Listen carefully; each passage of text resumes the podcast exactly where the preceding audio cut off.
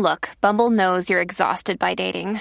All the must not take yourself too seriously and 6 1 since that matters. And what do I even say other than hey? well, that's why they're introducing an all new Bumble with exciting features to make compatibility easier, starting the chat better, and dating safer. They've changed, so you don't have to. Download the new Bumble now. This episode is brought to you by La Quinta by Wyndham. Your work can take you all over the place, like Texas. You've never been, but it's going to be great because you're staying at La Quinta by Wyndham. Their free bright side breakfast will give you energy for the day ahead. And after, you can unwind using their free high speed Wi Fi. Tonight, La Quinta. Tomorrow, you shine. Book your stay today at lq.com. Hello and welcome to this Intelligence Squared podcast. I'm Farah Jassat. And before we go to this week's episode, I want to share some exciting news. We've recently launched Intelligence Squared Plus, a new digital subscription service for online events. If you're a fan of our podcast, you can now listen to them while they're being recorded. You can join our most high profile speakers in live interactive online events and ask your questions directly to them from the comfort of your home. We have an amazing lineup over the coming months, from authors like Margaret Atwood and Salman Rushdie to big thinkers like the New York Times columnist Thomas Friedman and the economist Thomas Piketty, as well as the big names in arts and culture like the singer Paloma Faith, chef Yotam Ottolenghi, and podcaster Elizabeth Day. If you still need convincing, here's a message from our friend Stephen Fry. Hello, I'm Stephen Fry, and I'd like to encourage you to subscribe to Intelligence Squared Plus, the new and very modestly priced digital subscription service from my friends at Intelligence Squared. You would, I think, be hard pressed to find an organisation that better presents and supports debate, discussion, and civilised, rigorous conversation. Perhaps never before has the world needed all of these things quite so keenly. Perhaps you'll be kind enough to support Intelligence Squared by signing up for this service. It only costs £5 a month. Do consider it. Thank you very much indeed. So there you have it. If you're interested, please do click on the link in our podcast description or go to intelligencesquared.com.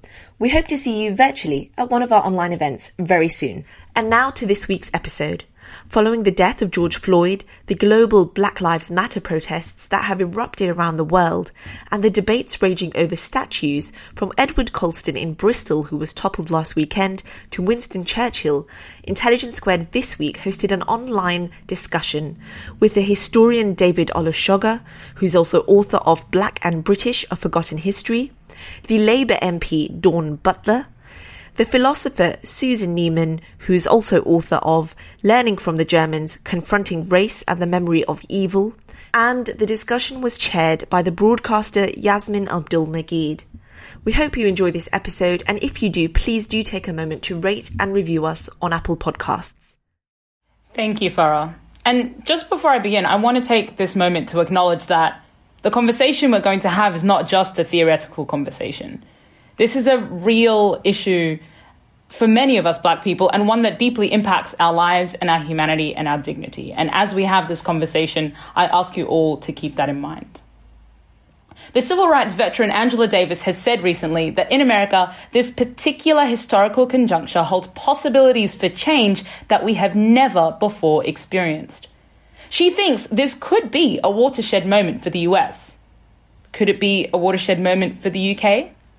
Intelligence Squared has brought together an incredible panel to discuss this tonight. So, David, I'm going to start with you. You're speaking to us from Bristol and supported the protesters taking down Edward Colston's statue. What did that moment mean for the people of Bristol? I mean, taking it down or adding a plaque has been a conversation for years. Why has it taken us so long?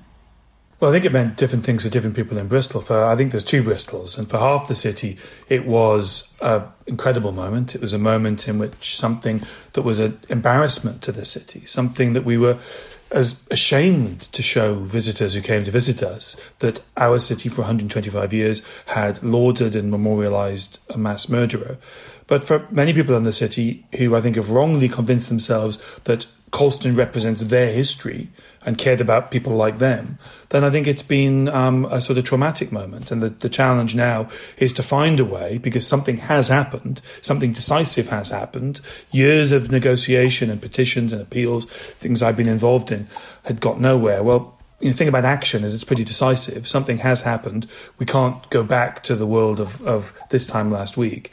The challenge now is to have a discussion. And I think one of the I'm very pleased to see, personally, Colston statue coming down, but I would have been much happier to have seen it brought down through the official channels. But the question is now is how do we who want to have a bigger conversation, the one Angela Davis talked about in the quote that you just mentioned, how do we prevent the statues conversation becoming dominant in that? Statues are part of that. But if we just talk about statues and not this, the opportunities of this moment, which is to talk about race, then I think we will have been diverted. And I think there's a, in the British press, there's a comfort of talking about statues. And I've been asked to be taking lots of debates. And it's like people have got the playbook out from 2018, the last time this issue blew up.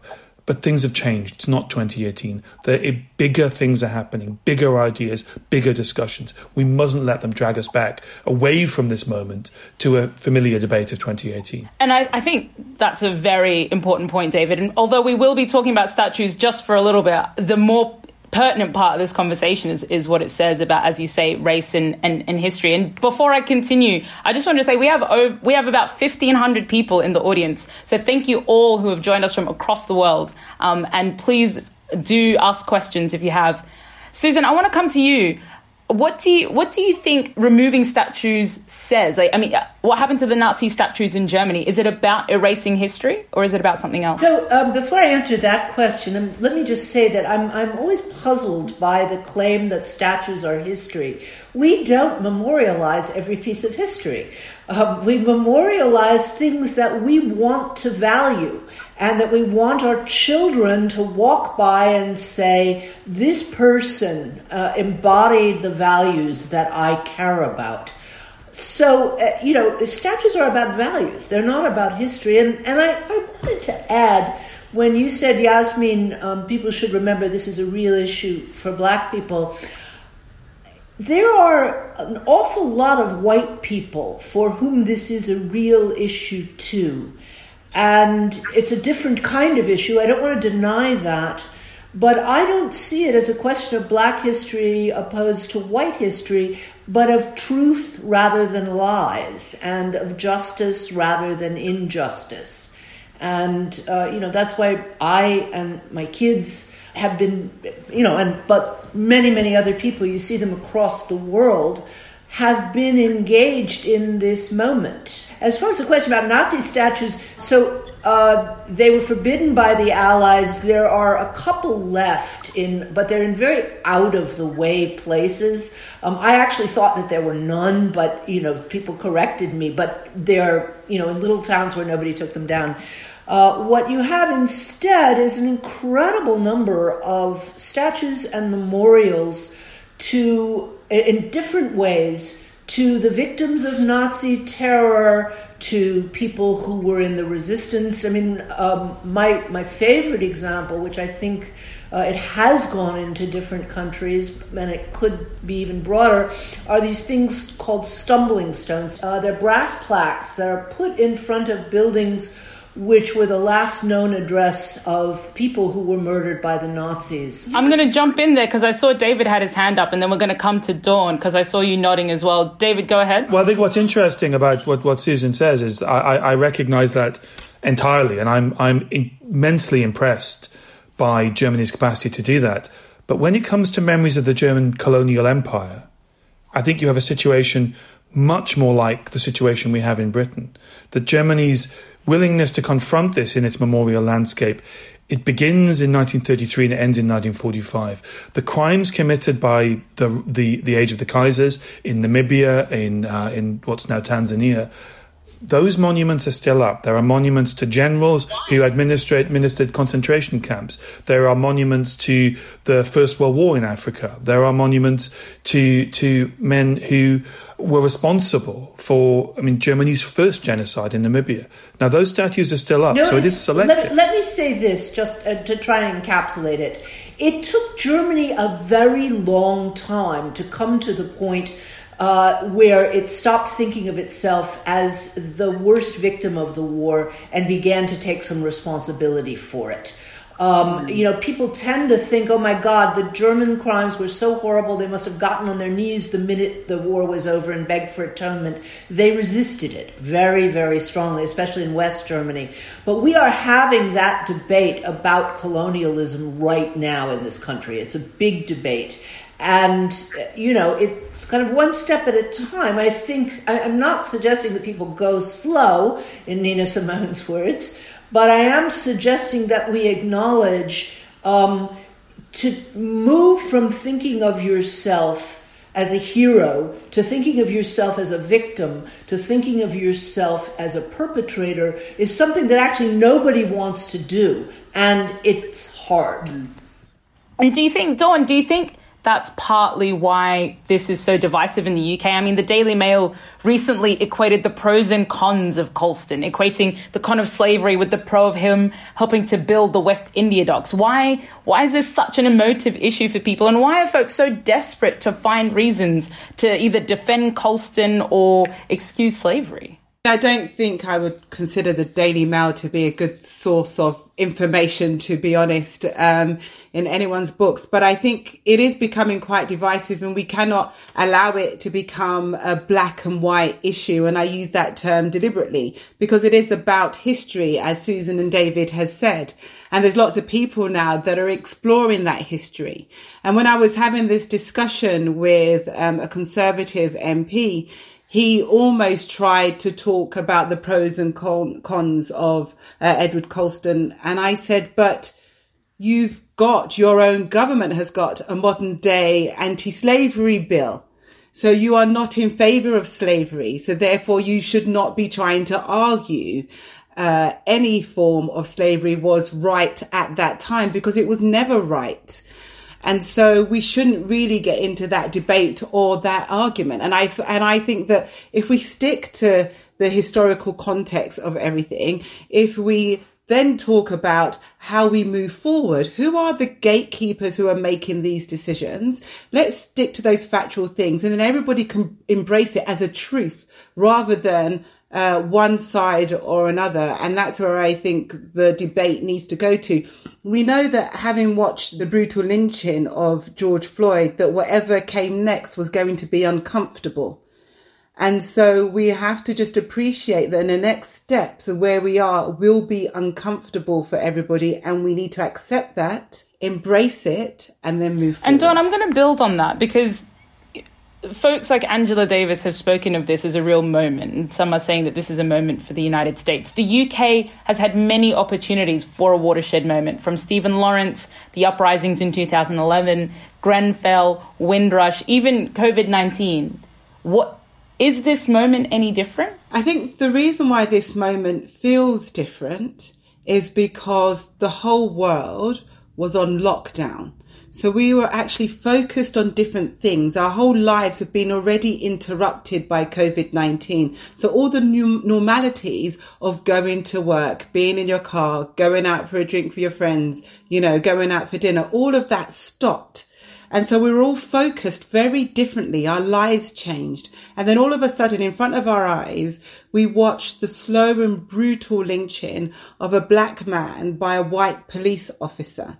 And it was very, very difficult for anybody to explain that away. Because uh, normally when a racist incident happens, there's always somebody in the background explaining it well. Well, maybe they had a knife, or maybe they had a gun, well, maybe there was no maybe because when the camera then turned to the other, the other direction of, of the killing, there was three other officers stood on him. So there was no other maybe. So it was very difficult to explain this racism away.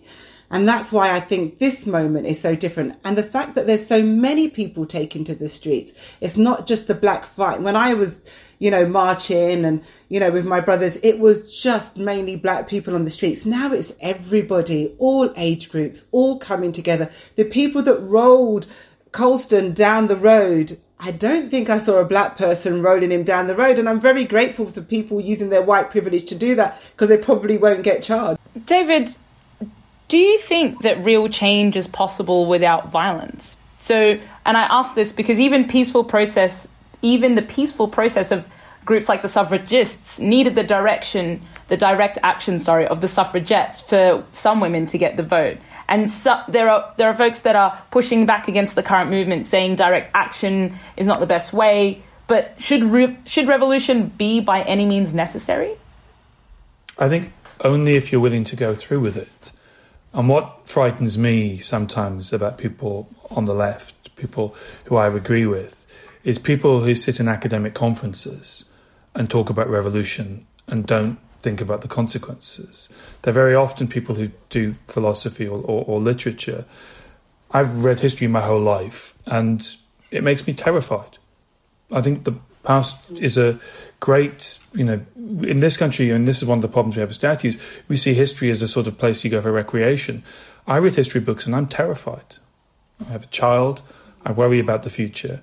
And when I see people on the left talking about revolution, I think about the militias in America who have the same agenda, who have the same language, and they're in the field with M16s. They're practicing and they're preparing.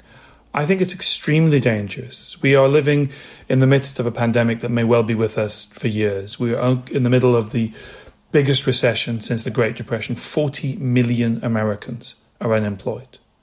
We have a media that had failed us even before this terrible moment of crisis. We have forms of communication and manipulation with internet and social media, with the algorithms and their manipulation that we have never known before. We still don't fully understand their capacity to hollow out and undermine democracies and civil uh, civil society. The dangers of this moment are astonishing and profound and sobering.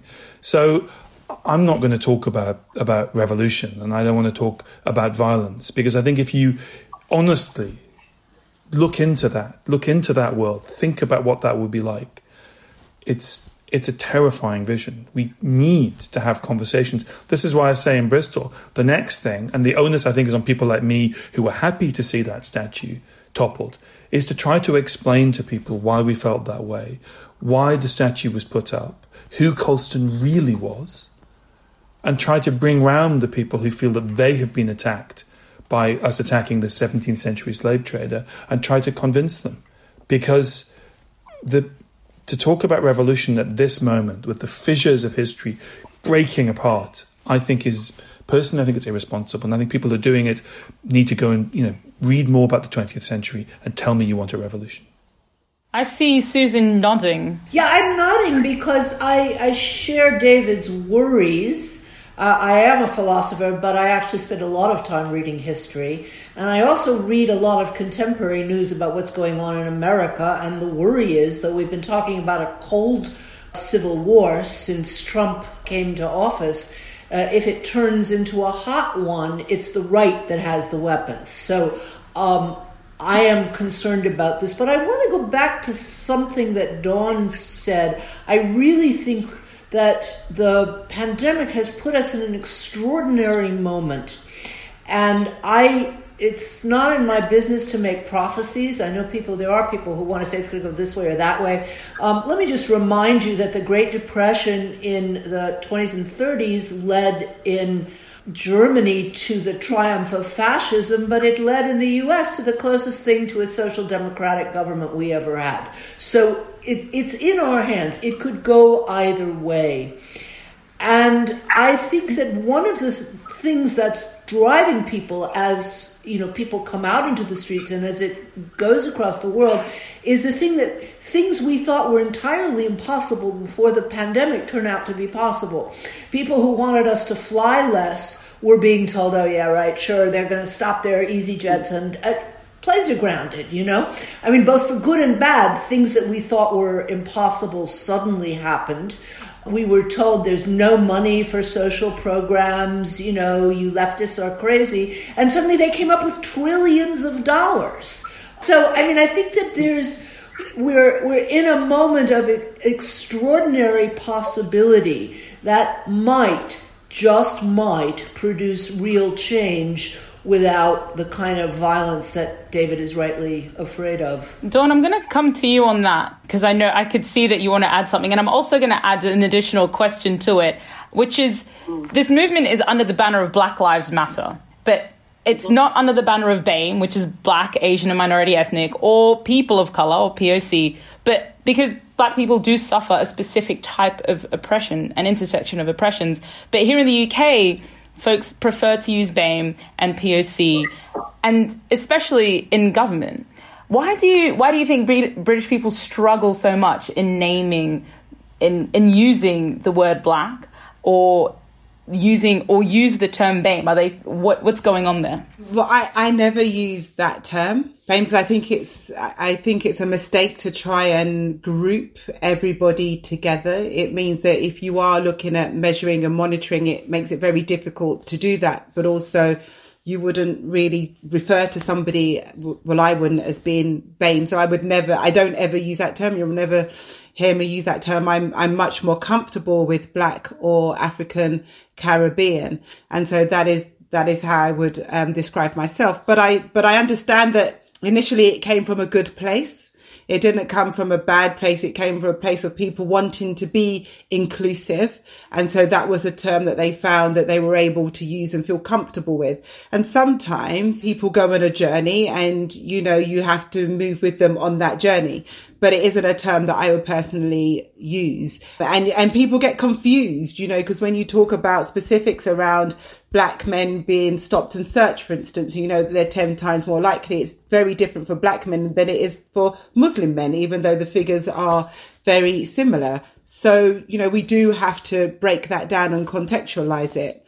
And then just picking up on something that David said, just uh, in the modern context now, I am worried about the growth of violence. We have the largest growth of the far right currently. And what you're seeing now is people sort of coalescing around, you know, his historical figures that they know nothing about, but they feel that something's been taken from them.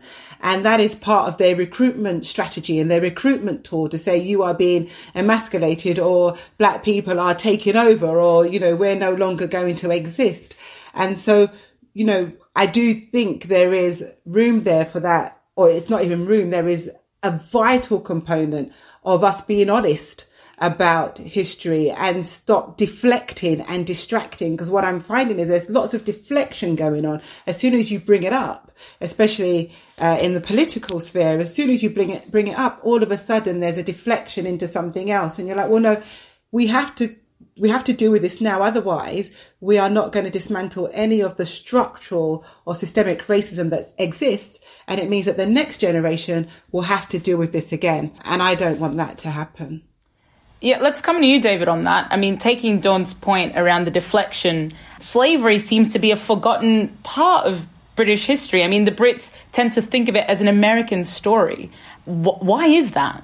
Well, before I answer that, can I just uh, say to, to Susan, I, am not suggesting historians are uh, rationally pessimistic and uh, philosophers aren't. I actually blame philosophy for making a pessimist by exposing me to Thomas Hobbes at too young an age. So it's philosophy that uh, is is the root cause of my of my, my, my lifelong pessimism. I'm, I'm, no one to defend traditional philosophy. Not to worry. on, on, on the issue on the issue of slavery, in 1807 Britain, the British Empire, abolished the slave trade. In the, 1830s, slavery was abolished, and then in 38, enslaved people were released. And that was the sort of starting gun of a moment of, uh, of moral um, self attribution fallacy. Britain used that moment. And it's not to say that both of those things were not remarkable, and it's not to say that both of those things were in some ways economically against British interest. I don't fully buy the argument that slavery had, had, had run its course by the 1830s. I think there's an argument for certain parts of the Caribbean that was the case, but certainly not places like Guyana. Britain did do something remarkable in the 1830s ending slavery. But what followed was this, this, um, this sort of orgy of self satisfaction. And Britain used the abolition of slavery, particularly to look at America and feel better than America. But in that process was forgotten the fact that the enslaved people in America from the 1840s and the sort of boom in, in cotton production, that the cotton was going to Liverpool and it was then being distributed around the 4,000 mills of Lancashire to produce what was Britain's number one export in the Industrial Revolution. In some cases, in some arguably the key commodity of the Industrial Revolution, which is cotton yarn and cotton clothing. The Economist in the 1860s, at the eve of the Civil War, estimated one in five people in Britain was economically dependent to a certain extent from the cotton trade or from the ancillary trades around it. Now, I was brought up in the northeast of, of, of England, and I was taught about the Industrial, Industrial Revolution as my history. And it is, it's the history of the white working class half of my family. And I was told every detail of the Industrial Revolution and what, probably what you were taught at school about spinning jennies and water frames and these great men and Arkwright and the rest of them. Nobody at any point in my entire education told me where the cotton was coming from told me that the 1.8 million African Americans, half the African Americans enslaved on the eve of the Civil War, that almost all of what they produced went to Britain. So if you look at it very selectively and very myopically, if you edit out of your knowledge and your vision certain realities, then you can look down on America and you can conclude that Britain is a superior, is a superior, a morally superior nation. If you forget that Britain was importing sugar from produced in Brazil until the 1880s, if you forget that, that, that Britain was involved in forms of slavery in the Pacific and Australia at the same time, then if you if you if you're willing to be that myopic, then you can decide Britain is a, is a morally superior nation. And as a result of doing that, if you ask someone to describe slavery, this might be less true now than it was, say, 10, 15 years ago. What they tend to describe are fields of cotton, of large white houses at the end of avenues of trees, and a guy who looks like the sort of Kentucky Fried Chicken bloke. That's American slavery. That's cotton slavery from the, the, the high point of, uh, of, of the cotton economy. Not British, not Jamaican, proto industrial sugar slavery, the thing that built the city I'm, I'm sitting in now. And that, I mean, that selective amnesia means that one could argue the British lost the empire and kept the myth. And But I want to come to you, Susan. And can I just also say there are over 1,600 people in the audience and over 100 questions already. So we're going to try to get through as many as possible. Thank you so much. Keep those questions coming. But Susan, something I found really interesting in your book is how you write about Germans feeling a sense of shame around their their history, particularly their recent history in the, in 20th century, and the condemnation now of anti-Semitism as something that was you described as swift, sharp, and serious.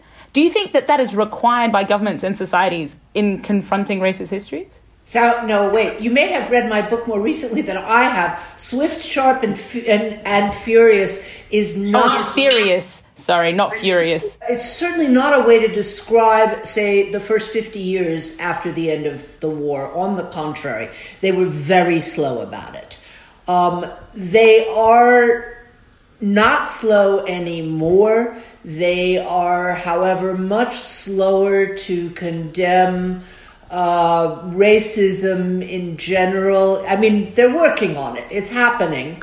Um, but they're kind of allergic to anything that sounds anti-Semitic, whereas they're still working to, uh, you know, extend that to people of color. There's no question about that. Shame. So the first generation that kind of came of age, say in the 60s, and realized that their parents and teachers, if not Nazis, you know, had done nothing to stop them, with very, very few exceptions. They were ashamed of their parents. They were ashamed of the nation. They tried to pretend they were Dutch or J- Danish if they traveled in Europe. I mean, and there was a there was a revulsion towards all of German culture in in that generation. I think there's now a fairly healthy development we have a very good president, not um, Angela Merkel, who's the chancellor, but our president Steinmeier has been very good about saying, most recently, he said, you can only love this country with a broken heart. And, you know, saying we, we absolutely cannot ever fail to acknowledge the Nazi crimes, but we do need to look at points of light in our history. And I think that's something that every nation needs to do. Shame is something that I, I had a conversation with one of my heroes, Bryan Stevenson. I don't know if you've read his wonderful book, Just Mercy. If you haven't, uh, you should. He's the founder of both the Equal Justice Initiative that gets people off of death row and of the wonderful National Lynching Memorial in Montgomery, Alabama, which is worth a trip to Montgomery, Alabama, I'm telling you. Um, but I, I interviewed him because he said he was very influenced. He's the only, uh, you know, American I knew who was saying this. He was influenced in his construction of the memorial by what he had seen in Germany, particularly the stumbling stones, particularly the effort not just to make gorgeous awe-inspiring memorials in a particular place, but to bring the knowledge out into the streets to change the landscape of the country so that people would remember here a man was lynched this house mm-hmm. was built with slave labor. This mm-hmm. in the middle of what mm-hmm. you're doing.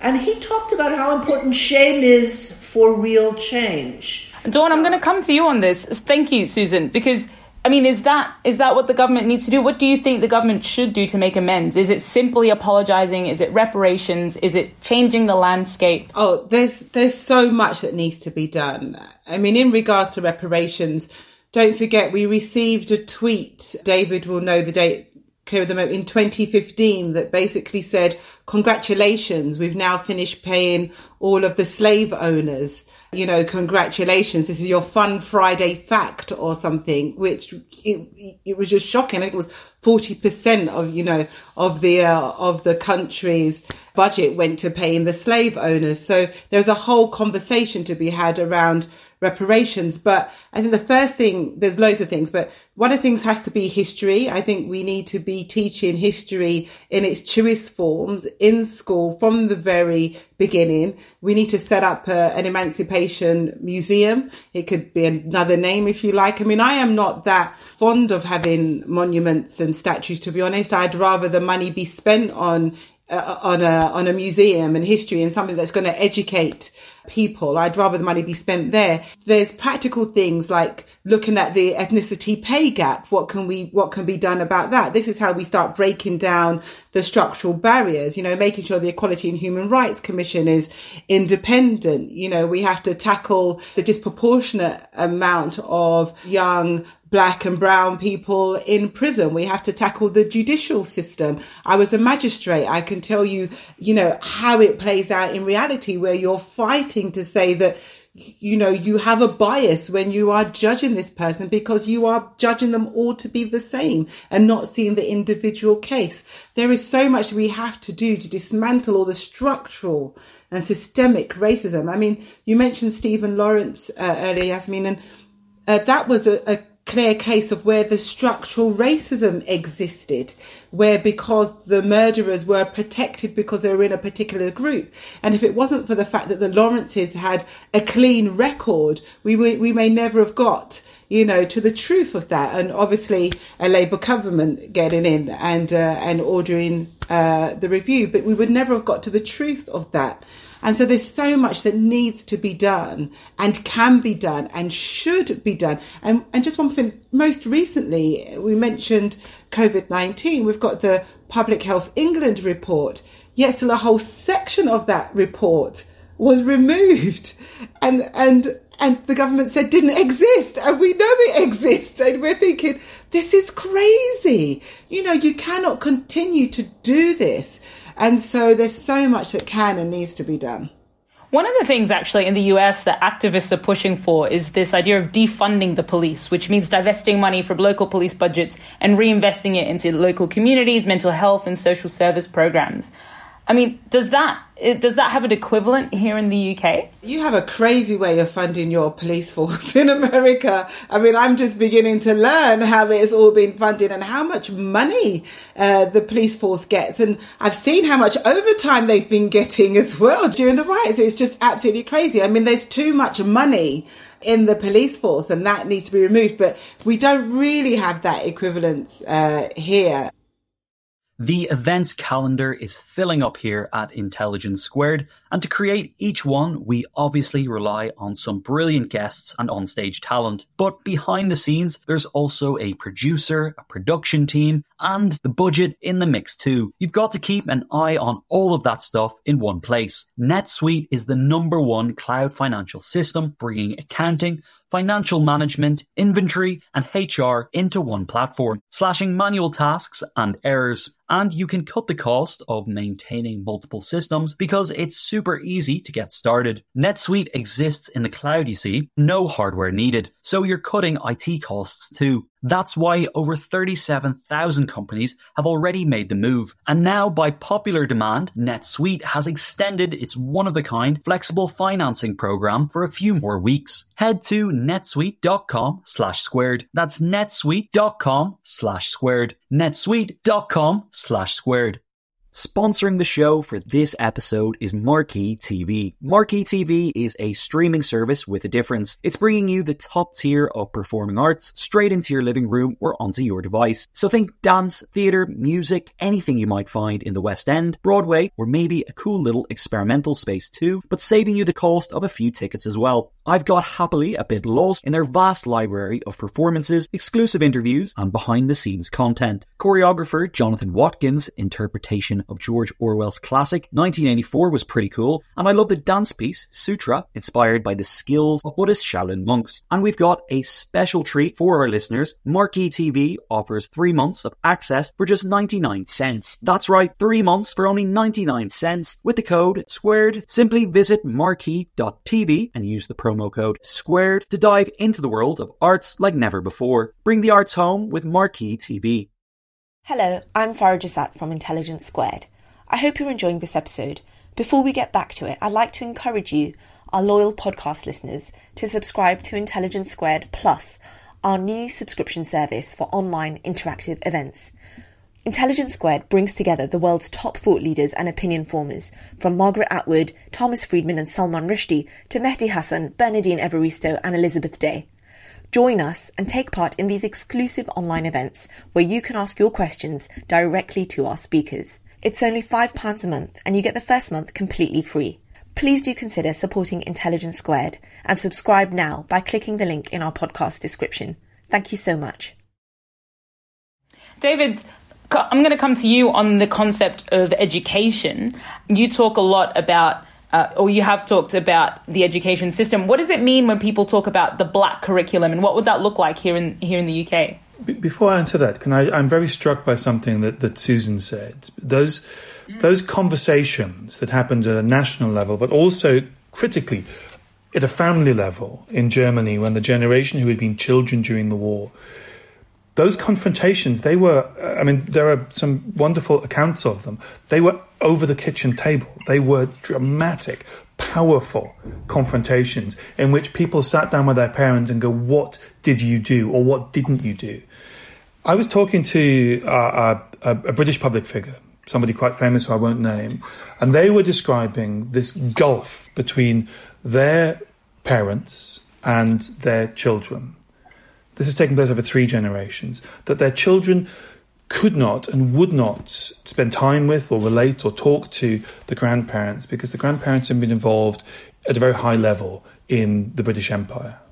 And it reminded me so much of the conversations that Germany is a better place because they took place between generations. And to understand this moment, I think it really is about generations. Look at the ages of the people who took part in the demonstration and the toppling of Colston in Bristol. They, they were young. Now, compare that to the last mass demonstration that we had in Britain, which were the Brexit demonstrations.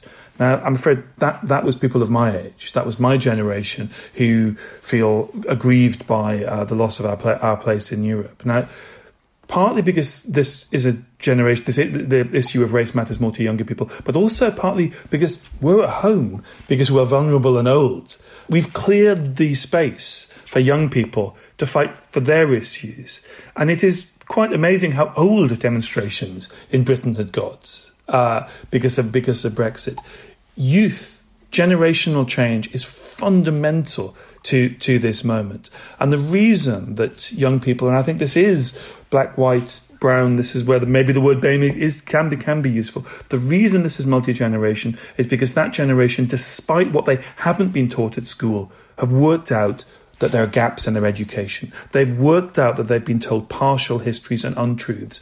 And in some ways, my life is a sort of a, is a focus group where I discover this because I'm on television talking about these histories, and I'm stopped constantly by young people of all races, and they're they're angry about what they haven't been taught at school. They know their curriculum is partial. They watch programs like mine. They read books by Akala and Afua Hirsch and Reni Eddo-Lodge, and they fill in the gaps, and they're pissed off. They know they're, they're, they're, they're, they're being lied to. And that's why they led the demonstration. And that's why something very important happened in Bristol. If this was, as the right wing press said, thuggery, why is every shop in central Bristol, and I know those streets really well, why do they have their windows still in today? Why was there no damage to anything else? Why did they target a single bronze statue in a city where they could have, there's a shop for the trainers 200 metres up the road? Why was it Colston? Because these these kids are educated and they're angry and they're right to be. Dawn, I see you nodding quite a lot. Yeah, no, absolutely. I mean, I remember my parents are Jamaican, and I remember there was a time when they stopped going to Jamaica because it was too dangerous for them to go to Jamaica. And then I think I must have been 18 or 19 and I decided to take myself to Jamaica and, you know, and they threatened for the whole time. They were worried and I had the most amazing time and I came back angry because I said, you've allowed, you've allowed a really negative narrative to take over from your memories of a really beautiful country. Yes, there's pockets, but there's pockets everywhere. But to, you know, to paint Jamaica in such a negative framework, I was really angry. And I, you know, I started going back to Jamaica every year after that. And so I think, you know, once you learn something that's, and you've been told something else and you learn that it's not exactly the whole truth. You are filled with all of this emotion that just takes over and then you overcompensate sometimes. And I think that's why you find, you know, lots of young people on the streets campaigning and protesting. We're almost at time to turn to questions, but I'm gonna I'm gonna address one last question. Susan, I'll start with you for this. You've said that Britain is even further behind on educating itself than the US. What do you think a national reckoning in Britain looks like?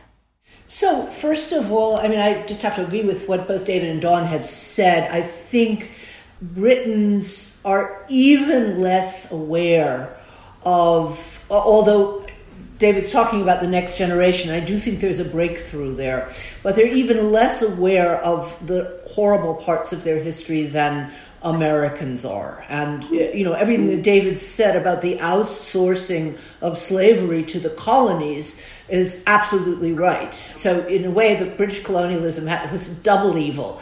First, it was bad for the places that they colonialized, and it also allowed people to put slavery as somebody else's problem. And of course, um, as we know, um, it was often much more brutal in the Caribbean than it even was in the American South. So that's the first thing you know, I, I, you asked Dawn about a number of programs. I mean, what one can learn from the German experience is that there isn't one thing that's going to do it.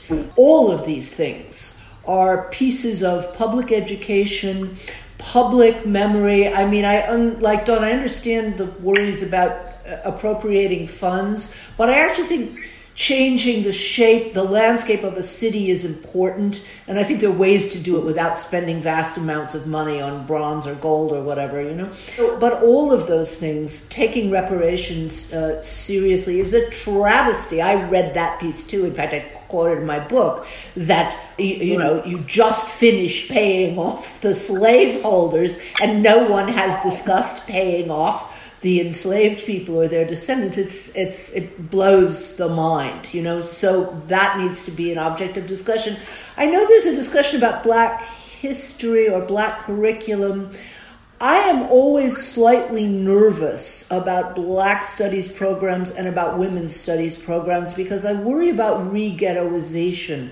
We have enough examples of you know great writers of color, great women writers at you know and and pieces of history that's our history that need to be incorporated into a general curriculum because it's not something that's simply important for black people to to know. It's important for all of us to consider our history. So um, yeah, I think making perhaps the idea of black history being part of the history is, is what you're pointing to there. Yeah. And black literature being part of literature, not being, you know, taken off into a black history month the way it is in America, or black studies or post colonial studies, where a very small number can can, you know, really pay attention to them. That needs to be part of the history that everyone learns.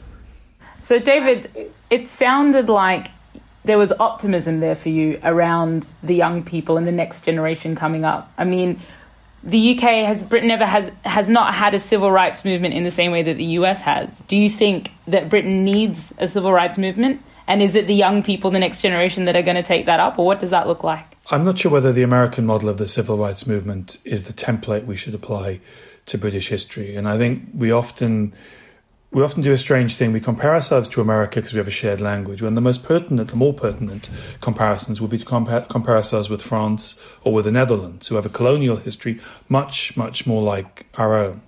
And I think it's trying to cite the black experience in Britain within the wider colonial experience. And this is where, again, you know, I, I understand the problems with, with the name, the term BAME.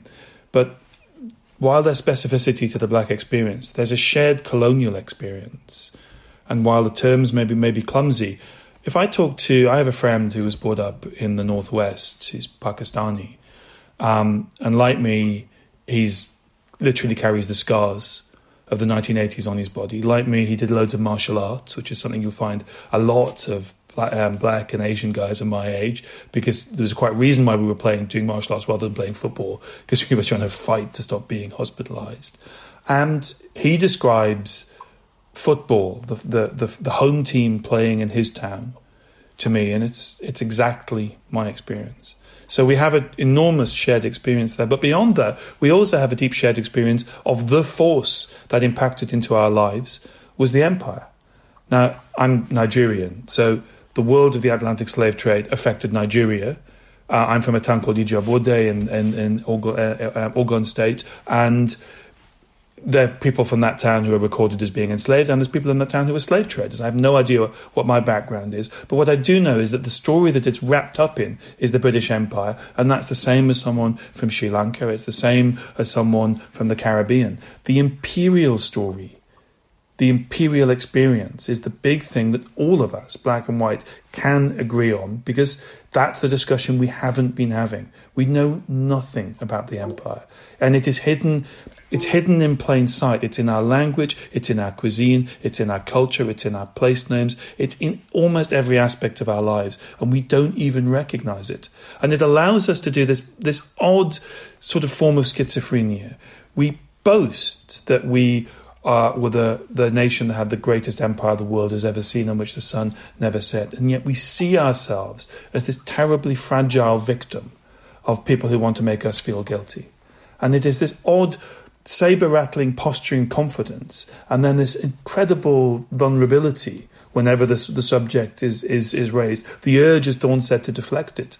That's a, a that is a sort of it's almost like a sort of a bipolar attitude towards our history. So we have over 200 questions so i'm going to jump right into questions. Um, but firstly let me thank you all for we got through so much there. Um, and Dawn i'm going to direct the first question to you and it's from Corinne, who says, with the Conservatives in power, there doesn't seem to be room for a real conversation about racism and how it permeates our society. When MPs are literally denying racism, and, and the policy and decision making rests with those in power, how can we hope for lasting change? I'm, I'm not going to lie, it is really, really hard because those people that are currently in position of power where they could do something about it, first of all, you know, we do have to get over that hurdle of them acknowledging that the problem exists without saying, but when they do acknowledge the problem exists, they say we'll have a consultation or we'll get a Public Health England report, but we won't give you all the report. We'll hide the bits that actually make the difference and dismantle some of the structural and systemic racism that exists. So what we have to do and continually do is to highlight it, is to highlight it and break them down. We literally have to break them down.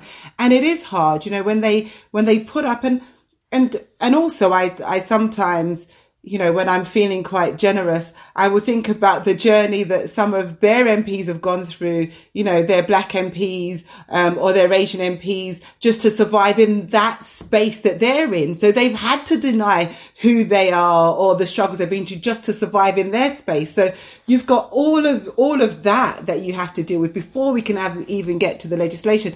But there's so much to do. And I think what we're going to do next week, Thursday, I have a debate on the floor in the House on how COVID affects the BAME um, communities. And so we're going to start breaking down all of the stuff that this government is trying to hide. And I think when people see the truth, we don't even have to see it, you feel it because we're all living it at the moment, that we will slowly get that change. But it is very difficult and very frustrating. Thanks for that honest that honest answer. I'm going to direct one question to you, David, and one question to you, Susan, just so that we can get through these. Um, so there's been a couple of questions around statues, and the broad the broad ask is where do we draw the line? Do we go through the lives of every historical figure with, as the questioner asks, um, 20, the lens of 21st century racism criteria? Um, and why just racism as opposed to gender discrimination and other types of bigotry? And also somebody asking from a journalist from the Liverpool Echo saying, is there any place monuments, statues in particular in Liverpool that should be removed or renamed? And then, Susan, a question for you um, from Martin. Can I genuinely be ashamed of something I have not done? So, yes, I can be ashamed of racist thoughts, but can I be ashamed on behalf of others who died centuries before I was born? On the issue of statues, I don't think race is the only criteria. Today, we've seen a call to take down a statue of Baden Powell for the reason that he supported. He was favourable towards the Nazis and he called Mein Kampf a wonderful book. I don't think this is entirely about race. And also, if it were about race, then that wouldn't it wouldn't be the case that the Rhodes Must Fall movement started in South Africa with Afrikaner uh, students at the University of Cape Town who remembered Rhodes as an oppressor of the Afrikaner. Remember the Jameson Road, the, the Jameson raid. So this is not just about race. Lots of people, um, black and white, can have a problem with a figure like Cecil Rhodes because they've read what he actually did. Also, these, what is wrong with the idea of looking at who these people on pedestals are? Why is that such a strange idea that we want to know whether they are worthy of valoration? Because statues aren't a mechanism for telling us history. They are a way of validating people.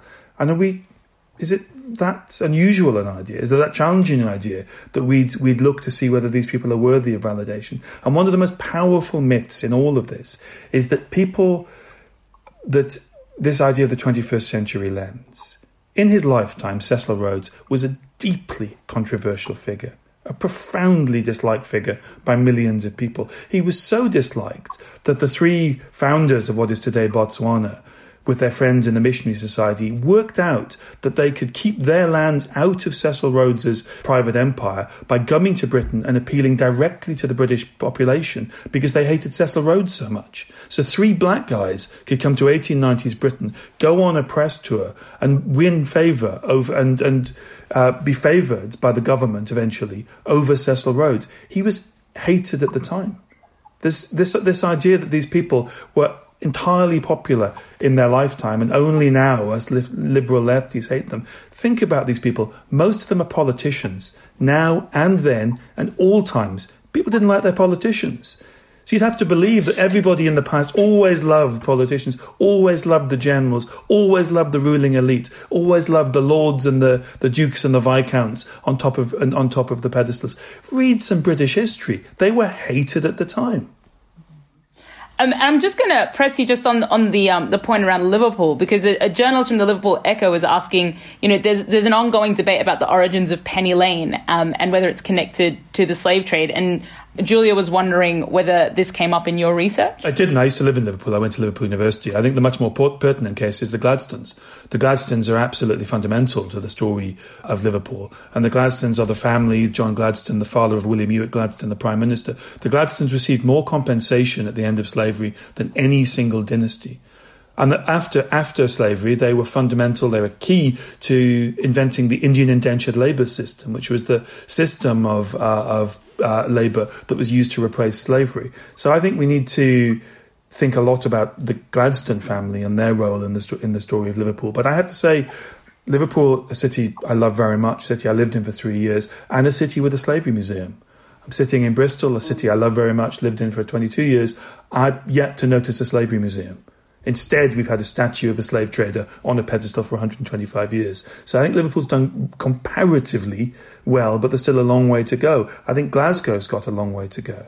I think London, I mean, the fact that we're only now having a public conversation about the West India docks, the reason we're having that conversation is because they've been camouflaged behind this phrase Canary Wharf. It's the West India Docks. It was the biggest private construction in British history when it was built. It was so expensive, an Act of Parliament had to be pushed through. And what it was, was the biggest facility in Europe for the reception from the ships of the Atlantic trade of sugar, a slave produced commodity. That was a fundamental part of the infrastructure that relied on the bodies of 800,000 people. Thanks, David. I'm going to come to you, Susan. Yes. Yeah, I'd, I'd, like to add a couple of things. First of all, oh, to all the people who say, you know, are we going to judge them by the standards of today? I mean, first of all, as David rightly points out, a lot of them were highly controversial, including Winston Churchill in his day. But, but secondly, what's wrong with the idea of progress? I mean, we actually have made some moral progress you know, in questions about racism, slavery, mm. oppression of women, you know, uh, it's a, it's it's not a very trendy view, but I I think it you know it ought to be acknowledged. The second thing is there are other things to do with statues besides throw them in the harbor. There's contextualization, for example, um, which is a really interesting way to go about things. And it needs to be done as a process of democratic debate, which itself will bring the history. So here's something like almost every American. Um, and, and I come from a family, my mother was in, involved in the civil rights movement in the South in the 60s. I had no idea when those Confederate statues were put up and what purpose they served until about five years ago when the debate over them began. And it turned out that it wasn't about my heritage and my father, it was a very conscious part of the rewriting of history or the falsifying of history on the part of certain groups and it kept returning the urge to do this. Every time the civil rights movement made a gain you would suddenly get new statues coming up okay? So i an educated person learned a lot of history in the last five years over these debates and i'm sure that it could happen in, in britain as well. What you might have to think about doing with winston churchill is the sort of thing that is now happening in the US over Thomas Jefferson, at least an equally beloved figure in American history. You know, he wrote the words, We hold these truths to be self evident. Uh, all men are created equal. And he not only owned slaves, he fathered slaves who he did not free in his will. I mean, it's quite crazy. Uh, and he did himself say, to give him credit, towards the end of his life, I tremble for my country uh, when I think that God is just, because he thought that America would pay for slavery. So, what they've done now, for example, at Monticello, which is the home he built, it's gorgeous. Um, they've also they have archaeologists unearthing the slave quarters. And you can take two different tours, and hopefully most people take both of them one from the perspective of Thomas Jefferson, and the other uh, from the perspective of the enslaved people. And one needs to think about creative ways to do that. I'm going to come to you, Dawn. And Susan, I might come back to you on the point of being ashamed for something historically, but somebody's asking a question around how you feel as an MP walking around Parliament and the artwork and imagery that is displayed in the palace part of the estate in particular, and whether you think there's room to move some of the artwork to a museum to make room for more art that is representative of the of the diversity of you know Parliament or Britain. Um, and I'm also going to add another another question. A few folks have asked. Should people from the black and Asian and minority ethnic communities be looking to enter the justice system and so on um, as a way to to make change? Is that is that? I mean, you yourself said that you worked in that space. Is that something that you think people should be considering? So I, I, take the easy one first. Yes, I think people should absolutely consider being part of the justice system. People should apply to be a magistrate. They shouldn't give up if they say no, because they said no to me the first time I applied and, and make sure that I reapplied, because that is vital. Because until we get people in different positions in society, we are not going to get the change that we see. Our changes will be small, they'll be incremental, but they'll be small and tiny. So it's vital. I, I, I stopped people going to prison just because I brought a different perspective to the debating room. So 100% people should should apply, should be part of um, school governors. We see a higher exclusion of black kids in schools, and we know about the you know the school to prison, the exclusion to prison pipeline. So we need people to be more active socially. Um, in regards to Parliament, how do I feel? So let me first of all say that there there is a commission in Parliament where they're looking at different paintings and different works of art.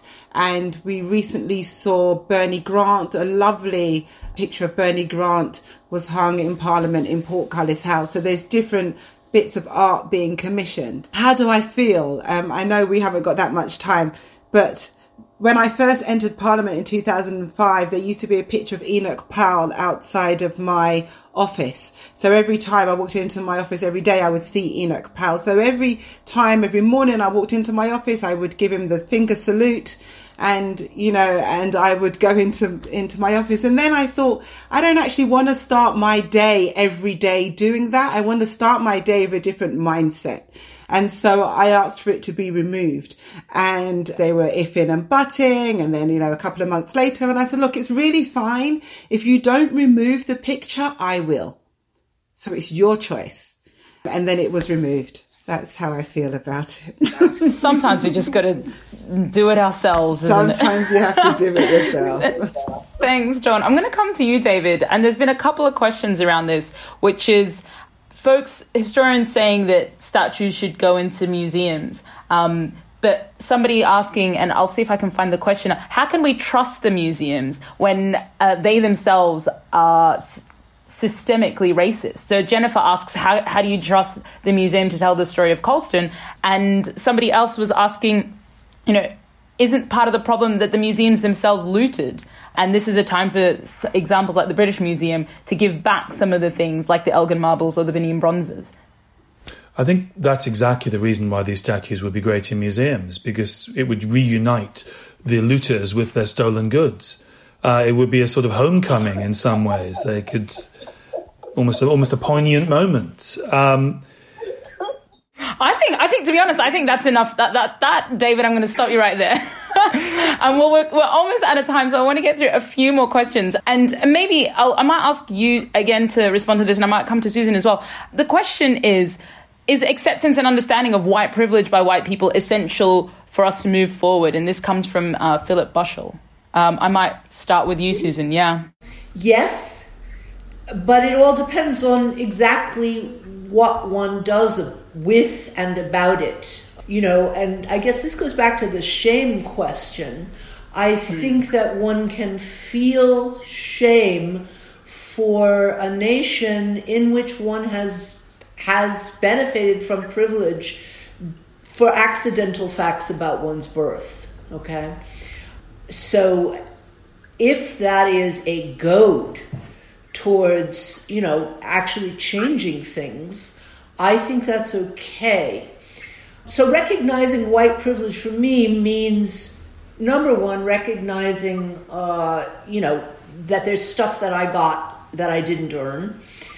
I hope it's also when somebody said, maybe it was Dawn, it's time for people to use their white privilege by going out on the streets and, and throwing the statues in so that they won't get, you know, they're, they're much less likely to be arrested. Actually, my daughter is organizing exactly something like this in Los Angeles at the moment. Um, I don't think it means being abject. I don't think it means, um, you know, tearing one's hair out. I think it means fighting for universal justice, using that privilege in ways that it can be uh, can be useful to a fight. But again, I'm, I'm always wary of our tendency in this day and age on the left to see things in terms of tribes. You know, again, it's, it's about truth and not your truth versus my truth. It's about the truth of history. And um, yeah. Well, thanks, Susan. And one of the other questions, actually, speaking about the truth, comes from Lucy and says, and I'm going to give this to you, Dawn. In the light of the news that slave owners were hugely compensated over generations, should the descendants of the enslaved be exempt from paying taxes or perhaps paying for education? Are there other creative ways of addressing reparations? I like the idea of not having to pay for taxes. Yeah, I know. I think lots of people will, but unfortunately, we do need taxes uh, to fuel society. society. But um, but um, I mean, I agree with Susan on the white privilege point as well. I think that was um, spot on. But I think there's things that needs to be done, right? There's um, apprenticeships that need to be done. I, I, mean, I, I did I, I did a talk in the Bank of England, and they've got this big apprenticeship scheme. And I said, well, actually, it doesn't even matter uh, how much you give. It's never going to be enough because you were built on the backs of slaves, so you owe a lot more than you're ever going to give. So, and I think that's what history will do. History history will highlight the debt owed, and I think that's really important because people often say, you know, why, why do you want this or why do you want that? I mean, I don't personally want any money. I don't want a pot of money for my own reparations, but I want to ensure that we have some equity in society. And the way we're going to get equity in society is giving some people a bit more. And that is how it needs to work. I mean, it's really easy to be successful when you don't, when you didn't have to pay for labor. You know, it's really easy to say, we built this. Well, you built that on the backs of enslaved labor. Actually, that's not something to be proud of. So I think the debate and the discussion needs to be had in those terms. But I'm afraid I can't endorse no paying of no taxes. That's fair enough, Dawn. Yeah, I, I, may have pushed that a little far. Um, David, I'm, I'm going to come to you on the question from Shamisa. Do you think the telling of true African history is important as a means of decolonizing history education? And essentially saying not having history um, African history start from a place of slavery and colonization, but the many kingdoms and civilizations before European settlement. I think that's that's important, and you know, I think history matters to people of African descent in a very specific way because Africans were told they didn't have a history. The British went to India; they told the Indians that they were backward and and, uh, and uncivilized, but they didn't say they didn't have a history because it was manifest and obvious and in their face. But they did say that to Africans. So I think it's really important. But I think there's something to me, and I probably would say this because my interest is imperialism, there's also about this is half a millennia of contact between Africa and Europe. And it didn't begin with slavery, it began with gold. It began with a big commodity because it was European concept, the, the, the, desire to get round Africa to get to the gold was about cutting out the middlemen of the Arab traders who carried it across, across the Mediterranean. It was about gold. It began about gold. It also began about ivory. Read about the, uh, the British expedition, the English expeditions, I should say, in the 1540s and 1550s, Tudor expeditions to Africa. It's not about slavery. They bring Africans to Britain, but they bring them to teach them English to send them back as translators so they can help them get more gold. We, we, if we see it just as slavery, then that's a problem. But I think there's one other thing is, uh, and I understand why people say this, and I, and I, I'm cautious saying this because I'm Nigerian and not African American or, or Caribbean. But when people say they feel ashamed when their ancestors are described as slaves, what I say to them is read about the lives of slaves. They were remarkable people. They survived a system designed to crush them and kill them and dehumanize them and commoditize them. And they came out of that, those who survived, those who escaped, people like Frederick Douglass, with their humanity intact, with their humanity on display and vivid and powerfully articulated. The idea, I, I, think there's a real danger of seeing the word slave as as as a, a dehumanizing term even now because they were some of the strongest people who've ever lived. Can I say? I mean, I I, I think that's why we should have like an emancipation uh, museum rather than a slavery museum, because you know there there's so much, as you say, strength that we don't talk about, and so that's why I think we should focus on those kinds of words. I guess the worry I have though is all we focus on is abolition We always focus on the last chapter of the story. Yeah. Uh, and I, I, I mean, the big thing for me is we haven't got an empire museum. It's the biggest story in British history. How this little island off the coast of Europe took over a third of the world's land surface. That's the biggest story in British history. And we have museums to, you know, almost every element of our history. But we haven't got a history to the biggest uh, museum to the biggest the biggest question, the biggest mystery, the biggest phenomena in British history. But that's the uncomfortable conversation that they don't want to have, right? Well, there's actually a question around this. Sorry, I'll come back to you in a second. Um, Farah Chowdhury asks, does this selective amnesia on British colonialism come from the shame of the decolonization of the British Empire? So maybe to your point, David, is the fact that there isn't an empire museum part of the shame of having lost the empire? Well, there was. I mean, the empire was not something that was uh, hidden away when it, when it was when it was active. I mean, the, the history of the empire is of grand durbars, of uh, jubilees, of uh, of the empire being sort of uh, you know proudly celebrated. The famous map on every every um, classroom. But the British sort of they had a sort of slightly disconnected story with the empire because even when the empire was active, I don't think people fully understood. I think there's lots of reasons to believe this. Fully understood how much it changed their lives. Sugar was just in the shops. The fact that something had been a, a luxury in the 16th century and became one of the key sources of calories by the 19th century was something that people sort of forgot. This infrastructure behind it. Tea was a birthright. This incredible story of industrial espionage, of taking this drink from China, transplanting it to India, getting a million Indians to produce it.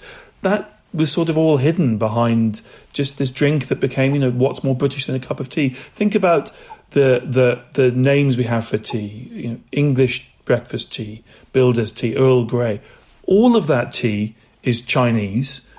Uh, most of it was was was from India. The most popular, well, one of the most popular brands in tea in this country is called Yorkshire Tea. They're not growing tea in Yorkshire. Yeah, I don't this think is the I've way actually we've seen disguised it. the empire. Even while it was happening, it was hidden in plain sight. It impacted everyone's life every day. Everybody consumed something that was an imperial product, and yet you could somehow live this this dual split mentality where you didn't think much about the empire, but it shaped your life. I'm really sorry. This I could have this conversation for hours. So thank you all so much. I'm going to give a last word to you, both Susan and Dawn. Susan, what I mean, you're t- you you've written about the guilt and the shame that the Germans have had to work through. Any last thoughts on that?